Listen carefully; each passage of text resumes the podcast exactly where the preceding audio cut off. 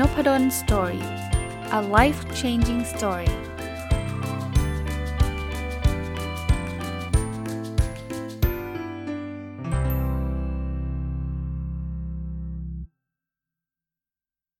สวัสดีครับ ยินดีต้อนรับเข้าสู่น p ด d o สตอรี่พอดแคสต์นะครับ ก็วันนี้มาต่อจากตอนเมื่อวานนะครับ ยังเป็นการรีวิวหนังสือชวนม่วนชื่น เล่มแรกกับเล่มที่2นะ เป็นหนังสือที่เขียนโดยพระอาจารย์พรมนะครับ เป็นหนังสือจะเรียกว่าหนังสือธรรมะก็ได้นะ แต่เป็นธรรมะที่อ่านสนุก แล้วได้ข้อคิดเยอะเลยนะครับ ผมก็คัดเลือกมานะครับ หลาย ๆ หลาย ๆ ข้อคิดเนี่ย ในเอามาสรุปให้ฟังนะครับ แต่ว่าในหนังสือเนี่ยจะมีรายละเอียดเยอะกว่าเยอะเยอะกว่านี้มากนะครับแล้วมีข้อคิดมากกว่านี้เยอะมากเลยนะเพียงแต่ว่าสารภาพว่าไม่แน่ใจว่าจะได้มายังไง เพราะว่าอันนี้ก็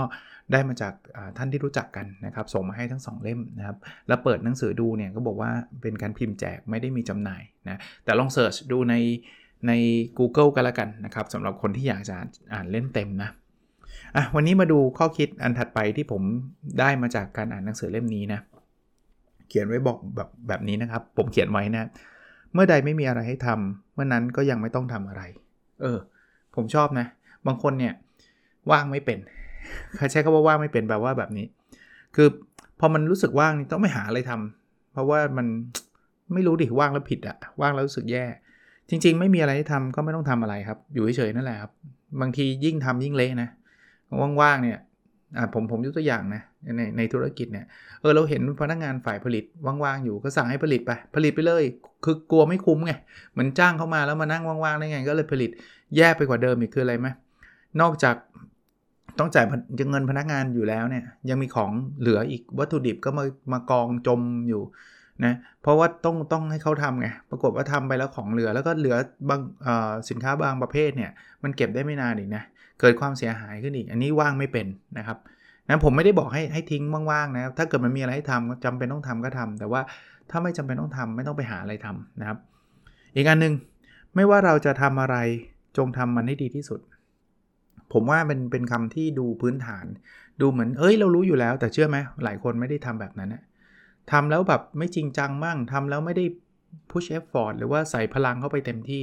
แล้วก็จะไปคาดหวังอีก แล้วทำไมเราไม่รวยเหมือนคนอื่น ทำไมเราไม่ประสบความสำเร็จเหมือนคนอื่น ก็ท่านทำแบบยังไงก็ได้เรื่อยๆเฉยๆพูดง่ายๆนะถ้าจะทำอะไรทำให้มันดีที่สุดครับ ผมว่าคาว่าดีที่สุดไม่ได้แปลว่าต้องเพอร์เฟกดีที่สุดคือใส่ความสามารถของเราใส่ความพยายามของเราไปอย่างสุดๆ ถ้าเราทำได้เลเวลนั้นความสำเร็จมาในไม่ช้าแน่นอน มันอาจจะไม่ใช่ครั้งเดียวสำเร็จ แต่ว่าถ้าทำอย่างนั้นอย่างสม่ำเสมอนะ ผมว่าความสำเร็จเราจะมานะครับ ถัดไปนะ ทุกปัญหาต้องมีทางแก้ ถ้าไม่มีทางแก้มันก็ไม่ใช่ปัญหา ผมอ่านหนังสือเล่มนี้แล้วชอบประโยคนี้ แต่ว่าประโยคนี้ก็เคยได้ยินมาก่อนหน้านี้นะเขาบอกว่ามันมันชื่อภาษาอังกฤษชื่ออะไรนะ มีคำว่า figure figurable อะ figure out อะแบบมันมันประประมาณนี้ครับ คือ คือเป็นนิยามที่บอกว่า คือถ้ามันมันไม่มีทางแก้มันก็ไม่ใช่ปัญหาตั้งแต่ต้นแล้วนะ นะเพราะนั้นเนี่ยทุกปัญหามีทางแก้ถ้าเรายังเคี่ยวเรายังเรียกว่ามันว่าเป็นปัญหาอยู่ นั้นเราไม่ว่าจะเป็นอะไรนะเราเเปิดธุรกิจแล้วลูกค้าไม่มา มันคือปัญหา แต่มันปัญหาแสดงว่ามันมีทางแก้ เราเพียงแต่ว่าเราต้องทดลองนะครับ หรือไม่ต้องเอาทดลองด้วยตัวเราเองก็ได้ไปศึกษาจากคนที่เขาเคยผ่านปัญหานั้นมา แล้วก็ลองเอาวิธีที่เขาใช้มาปรับใช้กับเรานะครับ อีกอันครับ เวลาที่สำคัญที่สุดคือปัจจุบัน คนที่สำคัญที่สุดคือคนที่อยู่กับเรา กิจกรรมที่สำคัญที่สุดคือความห่วงใย โอ้โห เริ่มจบจากอันแรกนะทำไมก็ถึงพูดถึงเวลาที่สำคัญที่สุดในปัจจุบัน คือปัจจุบัน จริงปัจจุบันมันเป็นเสี้ยวเวลาเดียวเองนะ เนี่ยพอผมพูดไปเนี้ยปุ๊บพอท่านฟังปุ๊บมันก็กลายเป็นอดีตเวลานะแต่ว่าเราจะเปลี่ยนแปลงได้เฉพาะสิ่งที่มันเกิดขึ้นในปัจจุบันนะ เราเปลี่ยนแปลงอนาคตไม่ได้เพราะยังไม่เกิด เราเปลี่ยนแปลงอดีตไม่ได้เพราะมันผ่านไปแล้ว เพราะฉะนั้นเนี่ย ให้ความสำคัญกับปัจจุบันให้มากที่สุดนะอันที่ 2 คนที่สำคัญที่สุดคือคนที่อยู่กับเรา ถ้าเราปุ๊บลองลองนึกภาพนะ เราคุยกับคนคนหนึ่งแต่ว่าเรานั่งเล่นมือถือ ท่านเป็นคนคนนั้นท่านจะรู้สึกยังไง แปลว่าเราไม่ได้ความสำคัญกับเขาใช่ไหมเราคุยกับคนคนหนึ่งแต่ว่าใจไปคิดถึงกับอีกคนหนึ่งเราก็คุยกับเขาไม่รู้เรื่อง และคนที่คุยกับเราเขาก็รู้สึกแย่กับเรา เพราะฉะนั้นเนี่ยใช้ลองใช้กฎนี้นะ แล้วท่านจะเป็นคนที่มีเสน่ห์ ท่านจะเป็นคนที่มีคนรัก คือเวลาเราคุยกับใครเราต้องอยู่กับเขานะครับ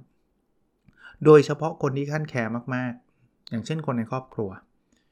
ผมเนี่ยทุกครั้งเลยนะ ต้องเรียกว่าเกือบทุกครั้งก็แล้วกันแต่แต่แต่เท่าที่จำได้คือทุกครั้ง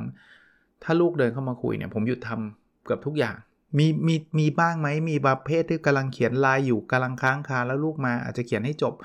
ก็มีบ้างแต่ว่าน้อยมาก ส่วนใหญ่จะหยุดแล้วก็คุยนะครับ เพราะว่า เรา มันเป็นการแสดงให้เห็นดีที่สุดเลยว่าเราให้ความสำคัญเขามา มาอันดับหนึ่งอะไอ้ไอ้พวกที่บอกอะเขียนไลน์เล่น Facebook เนี่ยทีหลังก็ได้ครับ มันไม่ได้ มันไม่ได้ด่วนขนาดต้องวินาทีนี้อะไรเงี้ยนะครับ เพราะฉะนั้นเนี่ยคนที่สำคัญที่สุดคือคนที่อยู่กับเรานะ กิจกรรมที่สำคัญที่สุดคือความห่วงใย อันนี้ก็เป็นท่านพระอาจารย์พรมเขียนไว้ในหนังสือนะว่าความห่วงใยมันเป็นสิ่งที่สำคัญนะ ถ้าเราห่วงใยกันนะครับ มันก็น่าจะ เป็นการสื่อหรือการบอกให้ชัดเจนว่าเรารักกันนะครับอะถัดไปครับ บางทีเราทำอะไรให้คนอื่นด้วยความหวังดี แต่คนอื่นอาจจะไม่ต้องการสิ่งนั้นก็ได้ โอ้อันนี้ก็ใช่นะคำว่าหวังดีบางทีมันเป็นคำที่เรามักจะใช้ ก็อาจจะหวังดีจริง ๆ หรือบางทีอาจจะแบบเออเราใช้กันบ่อยอะว่าเฮ้ยฉันเตือนเพราะเพราะความหวังดีนะ คือคือใช่หวังดีแต่ว่า เอาจริง ๆ แล้วเขาเขาต้องการสิ่งนั้นจริงไหมนะความหวังดีจากเราอะเพราะว่าหวังดีเยอะ ๆ เข้าเนี่ยบางทีมันก็ไปขัดขวางอะไรบางอย่างของเขานะเป็นเป็นการตัดทอนความคิดสร้างสรรค์ของเขาเอาเอาพ่อกับลูกก็ได้หรือพ่อแม่กับลูกก็ได้นะลูกเรียนอันนี้สิอันนี้คือความหวังดี เราหวังดีจริง ๆ มีใครล่ะครับที่อยากให้ลูก แย่ตื่เออเออโตขึ้นไม่ประสบความสำเร็จเราไม่ค่อยมีอยู่แล้วถูกไหมเราก็อยากให้ลูกเราดี แต่ว่าเราใส่ความหวังดีมากเกินไปมันจะเกิดเหตุการณ์แบบนี้ ลูกบอกอยากขอเรียนอันนั้น เราบอกไม่ได้ลูก พ่ออยากให้เรียนอันนี้ ลูกบอกไม่ชอบอะ่ะเฮ้ยพ่อหวังดีนะ พ่อเห็นมาเยอะแล้ว เนี่ยเรียนอันนี้แล้วรวย ลูกเพื่อนพ่อก็รวยอะไรเงี้ยหวังดี แต่ว่าสุดท้ายเขาต้องการหรือเปล่าไม่รู้ เพราะฉะนั้นเราหวังดีได้นะ ให้ให้ทางเลือกเขาได้นะ เออพ่อได้ information แบบนี้มานะ ลูกเพื่อนพ่อเขาทำอันนี้อยู่นะ ถ้าลูกลอง explore หรือลองสำรวจดู เลือกไม่เลือกอีกเรื่องหนึ่งลองเปิดใจฟังแล้วก็สำรวจ แล้วก็สุดท้ายการตัดสินใจอยู่กับลูกอย่างเงี้ย ผมว่าอย่างนี้น่าจะดีกว่านะ ผมจำได้พี่จุ้ยพูดอีกแล้วนะครับ พี่จุ้ยศุบุญเลี้ยงเนี่ยเคยพูดไว้ในคอร์สคอร์สหนึ่งที่ผมเคยไปเรียนนะคือเขาบอกว่าบางคนเนี่ย จะเรียกว่าอะไรนะครับเหมือนกับเห็นอกเห็นใจคนอื่น แต่ไม่เข้าไม่เข้าอกเข้าใจเขา เห็นอกเห็นใจคือเราหวังดีกับเขานั่นเอง อยากให้เขาทำได้ดีอย่างงู้นอย่างนี้ แต่ว่าไม่เข้าอกเข้าใจเขา ไม่เข้าอกเข้าใจคือ คือไม่รู้ว่าเขาต้องการอะไรจริง ๆ พี่จุ้ยยกตัวอย่างตอนนั้นนะว่าพี่จุ้ยเป็นนักดนตรีใช่ไหม พอไปถึงโรงแรมโรงแรมหนึ่งโรงแรมนี้ก็แบบว่าโอ้โหจัดห้องสวีทให้เลย คือห้องใหญ่ห้องดีห้องหรูอันนี้คือแบบเขาเห็นอกเห็นใจพี่จุ้ยว่าพี่จุ้ยเป็นนักดนตรีระดับนี้จะต้องนอนพักดีที่สุดอะไรเงี้ยแต่ไม่เข้าอกเข้าใจพี่จุ้ยเพราะว่าพี่จุ้ยมีของเยอะมาก แล้วห้องหรูเนี่ยมันอยู่ชั้นบน แล้วก็ต้องเดินขึ้นเดินลงก็ลำบากนะถ้ามานอนข้างล่างห้องเล็กหน่อย แต่ว่ามันมันเข้าถึงได้ง่ายสบายกว่าเยอะนะพี่จุ้ยเขาก็ไม่ได้ต้องการห้องสวีท ห้องหรูหราอย่างเงี้ยคือเราเห็นอกเห็นใจแต่เราไม่เข้าจบเข้าอกเข้าใจก็คือคล้ายๆข้อนี้ครับว่าเราเราทำด้วยความหวังดี แต่เขาอาจจะไม่ต้องการสิ่งนั้นก็ได้ อีกอันนึงนะครับ อันนี้อาจจะตรงข้ามกับหลาย ๆ ความคิดนะแต่ว่าผมว่ามันก็เป็นอะไรที่น่าสนใจคือคิดยากกว่าทำที่ผมบอกตรงข้ามหลาย ๆ คนก็คือว่าคนส่วนใหญ่คิดคิดคิดคิดแต่ไม่ค่อยทำนะครับ แต่ท่านพระอาจารย์พรมเนี่ยอาจจะเจออีกเคสหนึ่งคือ ทำทำทำทำทำแต่ไม่ได้คิดนะครับเพราะนั้นบางทีเราต้องใช้ทั้ง2ออย่างนะผมว่ามันไม่ได้ต้องเลือกอะ่ะส่วนตัวผมนะผมคิดว่าต้องต้องทำทั้งคิดและทำอะนะครับถ้าจะสำเร็จนะแต่ว่าคิดบางทีมันไม่ได้ง่ายๆไงมันไม่ใช่แบบเอ้ยทำอะไรก็ได้ใช่ปะ่ะมันก็ต้องรอบครอบหน่อยคิดหน่อย แต่ก็อย่าโอเวอร์ทิงคืออย่าคิดเยอะเกินไปนะคิดยากกว่าทำนะครับอีกเรื่องหนึ่งเป็นเรื่องง่าย ๆ เลยนะครับ แล้วอยากกระตุ้นให้ทดลองกันดูนะคือหัวเราะทำให้ความทุกข์ลดลง มีบางคนบอกว่า เฮ้ย เราต้องก็เราจะหัวเราะได้ เราต้องมีความทุกข์ลดลงก่อนสิมันถึงจะหัวเราะได้ เราต้องมีความสุขก่อนถึงจะหัวเราะได้ แต่มันมีงานวิจัยนะครับ ขออนุญาตจำไม่ได้ว่ามาจากที่ไหน แต่จำได้ว่าอยู่ดูในเท็ตทอเขาบอกว่า หัวเราะอะมันทำให้เรามีความสุข ไม่ใช่ว่าเราต้องมีความสุขแล้วหัวเราะคือคือเข้าใจครับมีความสุขแล้วหัวเราะเนี่ยเข้าใจได้ แต่ว่าแม้กระทั่งเรารู้สึกแย่ลองแค่นแค่นหัวเราะมาเถอะ เรารู้สึกแย่เลยนะ แต่ว่าลองหัวเราะออกมาฮ่ายิ้มยิ้มยิ้มยิ้มยิ้มไว้เดี๋ยวก่อนเดี๋ยวมันจะเพิ่มความสุข เพราะว่ามันเหมือนกับ พอสีหน้าเราทำแบบนี้แล้วมันทุกข์ยากอะมีการทดลองแม้กระทั่งที่บอกว่าให้คนคาบปากกาคาบดินสอคาบเฉยๆเนี่ยแล้วให้ตอบคำถามอะไรสักอย่างที่วัดระดับความสุขเขาพบว่าคนคาบปากกาเนี่ยมีความสุขมากกว่าคนไม่คาบบางคนเกี่ยวอะไรคาบปากกาวะบอกว่าเมื่อเราคาบปากกาเนี่ยปากมันเหมือนยิ้ม พอปากมันเหมือนยิ้มเนี่ยใบหน้ากล้ามเนื้อใบหน้ามันเป็นแบบนั้นในสมองมันสั่งการเลยว่าเราเราต้องมีความสุขแล้ว เพราะว่าพอเราทำท่าทางเหมือนมีความสุขเนี่ยเราจะมีความสุข ผมเชื่อนะคือผมก็ไม่ได้เป็นนักวิทยาศาสตร์หรือว่าเป็นอาจารย์ที่ศึกษาเรื่องนี้ แต่ผมเชื่อนะว่าท่าทางส่งผลจริงๆเนาะเวลาคุณพูดแล้วคุณรู้สึกตื่นเต้น คุณลองพยายามทำท่าแบบไม่ตื่นเต้นเดี๋ยวลองทำท่าเฉยๆเลยนะทำท่ามั่นใจอะ่ะท่ามั่นใจคือท่าที่แบบเปิดอะ่ะมันอย่าอย่าเดิน ห่อไหลเดินคอตกอย่าอย่าทำแบบนั้น เดินฉับฉับกระฉับกระเฉง แล้วแบบจริง ๆ ตื่นเต้นจะตายอะ่ะแต่ว่าทำท่าแบบเฮ้ยมันเลยอะไรเงี้ยเดี๋ยวเดี๋ยวมันจะหายเชื่อผมไหมหรือถ้าจะตื่นเต้นมันก็จะน้อยลงนะครับอะอันนี้คือคือหัวเราะทำให้ความทุกข์ลดลงนะถัดไปครับ เราควรเก็บไข่ไก่ ไม่ใช่ขี้ไก่กลับบ้าน จริง ๆ มันมีเรื่องเล่าเรื่องอะไรเงี้ยนะครับ แต่ว่าข้อเปรียบเปรยเนี้ยมันเหมือนกับว่า เราเราเข้าไปในฟาร์มไก่นะมันก็มีทั้งของดีของไม่ดีใช่ไหมของดีคือไข่ไก่ ซึ่งมันเอาไปใช้ทำอะไรได้เยอะแยะเลย แต่ขี้ไก่มีแต่ความเหม็น มันก็เปรียบเสมือนเหตุการณ์เหตุการณ์หนึ่งอะที่คุณอาจจะเจอทั้งมุมบวกมุมลบ แต่ว่าคนหลายคนนะเลือกที่เก็บขี้ไก่ คือไปเลือกเก็บไอ้สิ่งที่มันแย่ๆพอไปเก็บมุมลบเข้ามาก็มากลับมาบ้านก็มานั่งทุกข์กับไอ้มุมลบนั้นอะโอ้ยมันแย่เว้ยเพื่อนคนนี้มันไม่ได้เรื่อง เจ้านายคนนี้มันไม่ไหวเลยอะไรเงี้ยจริง ๆ เรามีเพื่อนที่ได้เรื่องอยู่ พอสมควร เรามีเจ้านายที่ดีๆ ก็ก็ไม่น้อยนะครับ เก็บไข่ไก่ไม่ดีกว่าครับ พยายามทิ้งขี้ไก่ไว้ที่นั่นน่ะถ้ามันเป็นที่ทำงานมันมีจริง ๆ ไอ้ที่มันไม่ได้เรื่องก็ทิ้งไว้ที่ทำงานนั่นแหละอย่ากลับมาบ้านนะครับ แต่เอาเรื่องดีๆกลับมาครับ เอามาพูดคุยกันแลกเปลี่ยนกัน ผมว่าถ้าเราทำแบบนี้ได้บ่อยๆในความทุกข์เราจะลดลง วันก่อนผมมึงถามคำถามไว้ในนบดนสตอรี่นะ ผมบอกว่าส่วนที่ดีที่สุดของงานที่ที่ท่านเจอคืออะไร ก็มีหลายคนช่วยกันตอบ แต่ว่า behind the scene เนี่ย คือผมอยากกระตุ้นให้เรามองมองส่วนดีบ้าง เพราะว่าถ้าถามว่าจริง ๆคำถามอีกคำถามนึงรับรอง engagement มากกว่านี้เยอะเลยนะ สิ่งที่แย่ที่สุดในที่ทำงานคืออะไรรับรองมากันเต็ม แต่ผมว่าตอบคำถามแบบนี้ไม่มีประโยชน์กับตัวเราไงมันมีแต่ความเดือดความโมโห ความหงุดหงิด ความอะไรอย่างเงี้ย เพราะนั้นผมพยายามจะถามคำถามหลาย ๆ ข้อนะที่คนตอบสบายใจ แล้วก็อ่านสบายใจด้วย คนอาจจะไม่ได้ตอบแต่มานั่งอ่านก็สบายใจด้วยเนี่ยก็ก็ก็ลองไปตอบกันดูนะอะมาดูต่อครับ ถ้าเจออะไรที่ไม่ดี ให้ทำสิ่งนั้นมาเป็นพื้นทำให้เราสูงขึ้น อันนี้พูดถึงการเจออุปสรรคนะเจอคำดูถูก เราลองเอาคำดูถูกเนี่ยมาเป็นพื้น มายืนบนพื้นนั้นเนี่ยทำให้เราสูงขึ้น เจอความผิดพลาด ลองเอาความผิดพลาดนั้นนะ่ะเอามายืนเป็นพื้นทำให้เราสูงขึ้น ผมจำไม่ได้ว่าวันก่อนนานมาแล้วแหละมีคนแบบบ่นให้ฟังว่าแบบ เออเราทำอะไรแล้วมันไม่ประสบความสำเร็จอะ่ะผมก็ให้กำลังใจน่าจะเป็นลูกศิษย์นะ บอกว่า เฮ้ยมันจะเป็นสตอรี่ที่เท่มากเลยนะ ถ้าถ้าเรายังคงทำเรื่องนี้ต่อแล้ววันหนึ่งเราประสบความสำเร็จนะ เราจะไปเขียนหนังสือยังได้เลยนะว่า ครั้งหนึ่งเคยโดนดูถูกแบบเนี้ยเหมือน เหมือนเรื่องราวของ J.K. Rowling อะ่ะ นักเขียนชื่อดังระดับโลกที่เขียนแฮร์รี่พอตเตอร์เรามีเรื่องราวประเภทที่ว่าแฮร์รี่พอตเตอร์เนี่ยถูกส่งไปที่ 10 กว่าสำนักพิมพ์ แล้วก็ถูกปฏิเสธหมดเลย จนกระทั่งสำนักพิมพ์สุดท้าย 11 หรือ 12 นี่แหละ ตอบรับเขาเข้าตีพิมพ์แล้วจนกระทั่งเขาประสบความสำเร็จ มันมันมันเป็น story ที่น่าอ่านเลยนะ น่าอ่านกว่าแฮร์รี่พอตเตอร์เนี่ยถูกเขียนโดยเศรษฐีคนหนึ่งแล้วก็เขียนไปแล้วก็ได้รับการตีพิมพ์ในครั้งแรก แล้วเศรษฐีคนนี้ก็โปรโมทให้เรื่องพอตเตอร์ให้ดังทั่วโลกประสบความสำเร็จอย่างนี้ไม่ค่อยน่าอ่านเท่าไหร่เนาะนั้นใครเจออุปสรรคเนี่ยเขียนคิดไว้ว่ามันคือสตอรี่ชั้นยอดเลย วันหนึ่งเราจะสำเร็จครับ แล้วเราจะยอมเราจะเล่าให้คนอื่นฟังแบบเป็นเรื่องเป็นราวได้เลยว่า ฉันผ่านกระบวนการอะไรมาบ้างนะมันเป็นพื้นทำให้เราสูงขึ้นไอ้ข้อนี้สำหรับคนโกรธง่าย ๆ นะ ท่านพระอาจารย์พรมท่านเขียนไว้ในหนังสือชวนม้วนชื่น เล่มหนึ่งและเล่ม2เนี่ยบอกว่าความโกรธคืออาการวิกลจริตชั่วคราว สังเกตไหมหน้าตาคนโกรธเป็นไง หน้าเป็นยักษ์เลยนะ หน้าบึ้งเลยนะ แล้วบางคนโกรธโกรธแล้วระเบิดออกมาด้วยเนี่ยก็จะแบบเสียงดังเนาะเฮ้ยอะไรวะเห็นคนทะเลาะกันไหมในแบบเอาเอาในถนนก็ได้บางทีก็ลุกขึ้นมาต่อยกันกลางถนนอย่างเงี้ยนั่นคืออาการวิกลจริตชั่วคราว แต่ว่าก็ยังดีนะมันชั่วคราวมันไม่ได้เป็นตลอดไปนะ ถ้าสติกลับมาเมื่อไหร่อาการนี้มันก็จะหายนะครับ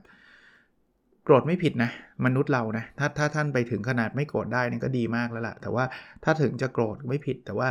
หลังจากนั้นนะสำคัญเขาเรียก anger management นะการจัดการความโกรธนะครับ ถ้าเรารู้จักจัดการความโกรธได้เป็นนะครับ เราก็จะผ่านพ้นช่วงเวลานั้นมาได้นะไม่ต้องไปสกัดความโกรธนะว่าห้ามโกรธห้ามโกรธมันไม่ได้หรอกห้ามโกรธมันโกรธได้ แต่ว่าโกรธแล้วทำอะไรต่อนั่นเองนะครับ โอเค ถัดไปครับ รู้จักยอมรับการยกย่องสรรเสริญ คือการยกย่องคนอื่นเนี่ยโอเคละแต่ว่าบางคนพอพอคนอื่นมายกย่องเราเนี่ยไม่ปฏิเสธ คือคนไทยด้วยนะ ผมว่าคนไทยมีแนวโน้มแบบ จะแบบทอมตัวเอออาจารย์เก่งจังเลย โอ๊ยผมไม่เก่งหรอก โอ้โห ผมยังห่วยเลย คือทำไมต้องห่วยอะ ก็เก่งก็เก่งนี่ เขินไง เอาตรงๆ เขิน แต่เวลาเขินเนี่ยแทนที่จะบอกว่าไปต่อไปต่อแยง้งไอ้โต้แย้งเขานะว่าเราไม่เก่งนะผมสู้ว่าขอบคุณเขาดีกว่าไหมคือคือเขินได้นะ อาจารย์เก่งจังเลยบอกโหขอบคุณครับ ดีใจนะครับที่ชอบผลงานผมอะไรเงี้ยจบเลยนะ ผมว่าก็ตอบรับมาเลยครับ รู้จักการยอมรับการยกย่องสรรเสริญ แล้วคนยกย่องเราก็จะรู้สึกดีนะ ลองนึกภาพนะเราไปชมเพื่อนบอกว่า เฮ้ย เธอเก่งจังเลยโหฉันแม่งยังห่วยเลย เก่งที่ไหนอ้าวเราผิดเหรอวะนึกออกไหมคนชมก็รู้สึกผิดใช่ปะ ว่าแบบเอ้าก็เธอเธอเก่ง เอ้ยไม่เก่ง โอ้โห มีคนเก่งกว่าเราต้องเยอะเอ้าเออว่ะเราสงสัยเราทำการบ้านมาไม่พอขอโทษทีนะ ที่บอกว่าเธอเก่ง อะไรอย่างเงี้ยคือคือมันคงไม่ใช่เนาะจริง ๆ ยอมรับครับ แต่ถ้าเขินก็ขอบคุณเขานะผมว่าดีที่สุดเลยขอบคุณเขานะอ่ามาดูอันถัดไปครับ การทำอะไรเต็มที่เราได้ 70%เป็นสิ่งที่บ่งบอกว่าเราสำเร็จพอที่จะรักษาแรงจูงใจ และล้มเหลวมากพอที่จะทำให้เกิดการเรียนรู้ คอนเซปต์นี้เข้ากับไอ้ OKR เป๊ะเป๊ะเป๊ะเลย คือถ้าเกิดทำอะไรเต็มที่ต้องเต็มที่นะขีดเส้นใต้ที่เต็มที่นะ ไม่ใช่ว่าทำอาจารย์นพดลเขาอยากให้ทำ70%ก็ทำแค่ 70 แล้วพอละไม่ทำต่อ อันนี้ไม่ใช่นะทำเต็มที่แล้วได้ 70เนี่ยกำลังสวยเพราะอะไรรู้ว่าเพราะมันแปลว่าเราทำสำเร็จระดับหนึ่งอะ่ะคือมันสำเร็จ 70%ก็ระดับหนึ่งอะ่ะ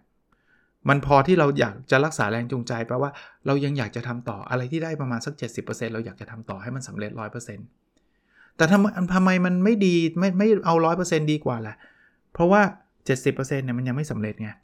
มันล้มเหลวมากพอที่ทำให้เกิดการเรียนรู้ไง มันยังมีความล้มเหลวอยู่อีก 30%ถ้าสมมุติว่าเราเราตั้งเป้าแล้วโอ้ยทำสองวันก็ร้อยเปอร์เซ็นต์เป้านั้นมันง่ายไปไง มันไม่ได้เรียนรู้อะไรเลยนะ ถ้าผมตั้งเป้าการทำพอดแคสต์ episode นี้ว่าจะมีคนฟัง 2 คนเนี่ย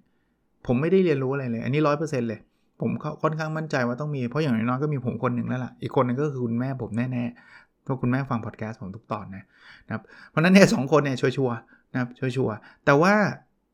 ถ้าผมบอกสองหมื่นสองสองหมื่นคน เฮ้ยไม่ไม่ง่ายใช่ปะแล้วผมได้มาสักเจ็ดสิบเปอร์เซ็นต์สักหมื่นห้าหมื่นสี่เฮ้ยเราเราเราก็ดีใจนะ มีคนฟังตั้งหนึ่งหมื่นสี่พันคนต่อวัน แต่มันก็ยังมีอีก 6,000 คนที่เรายังไปคอนวินให้เขาฟังไม่ได้นะ จะทำยังไงให้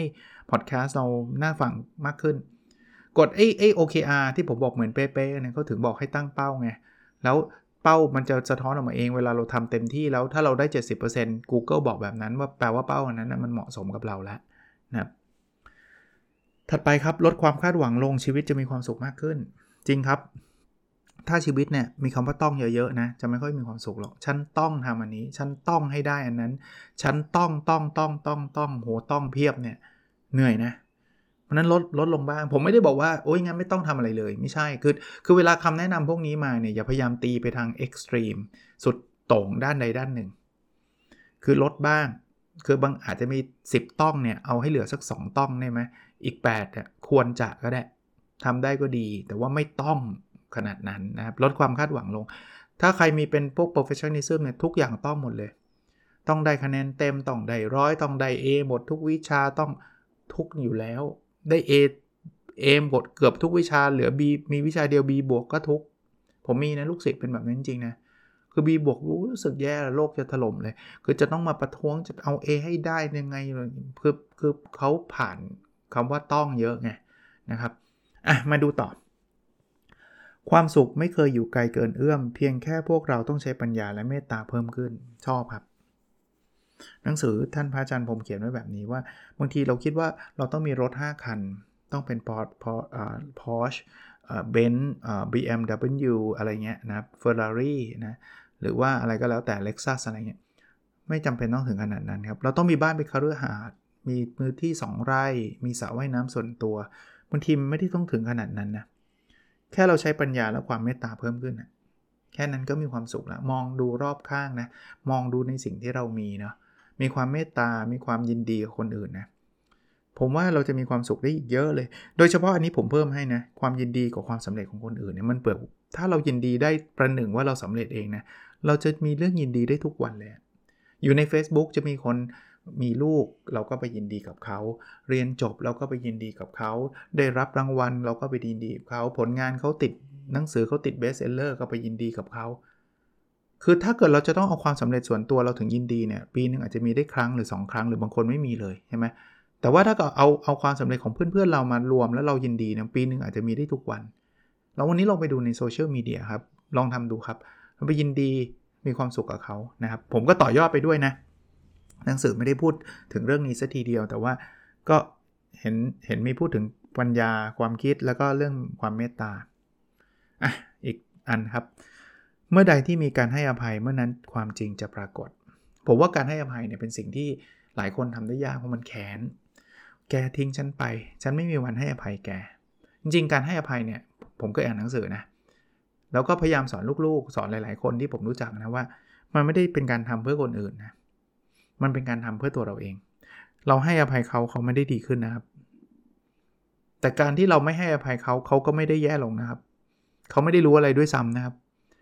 แต่การที่เราให้อภัยเขาเนี่ยมันทำให้เราจิตใจเราเบาขึ้น เรามีความสุขมากขึ้น นี่คือการทำเพื่อตัวเองครับ ให้อภัยคือเพื่อตัวเองล้วนๆครับ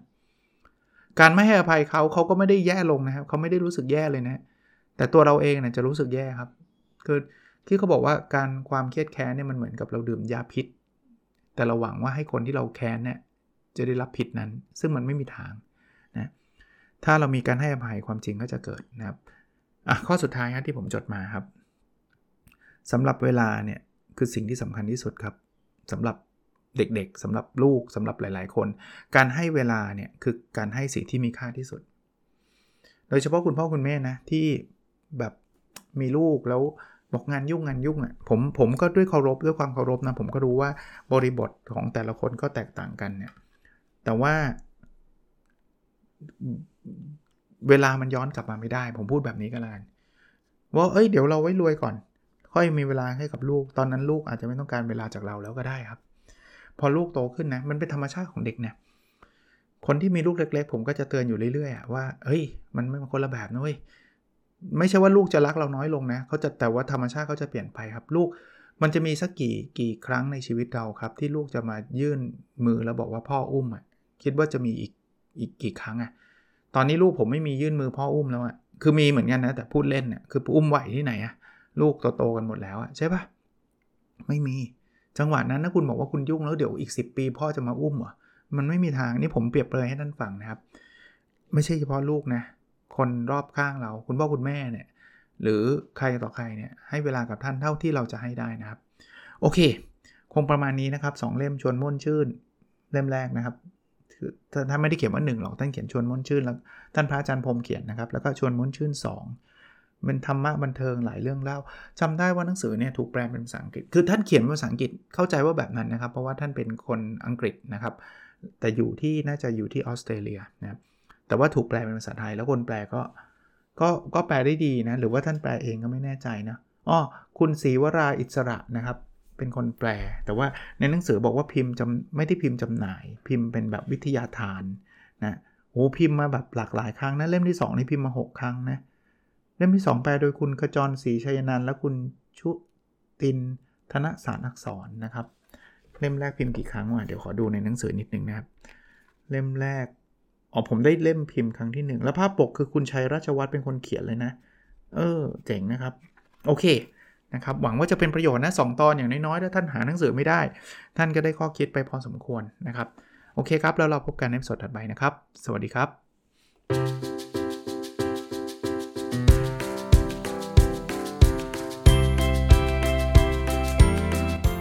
n o p a d o n Story a life changing story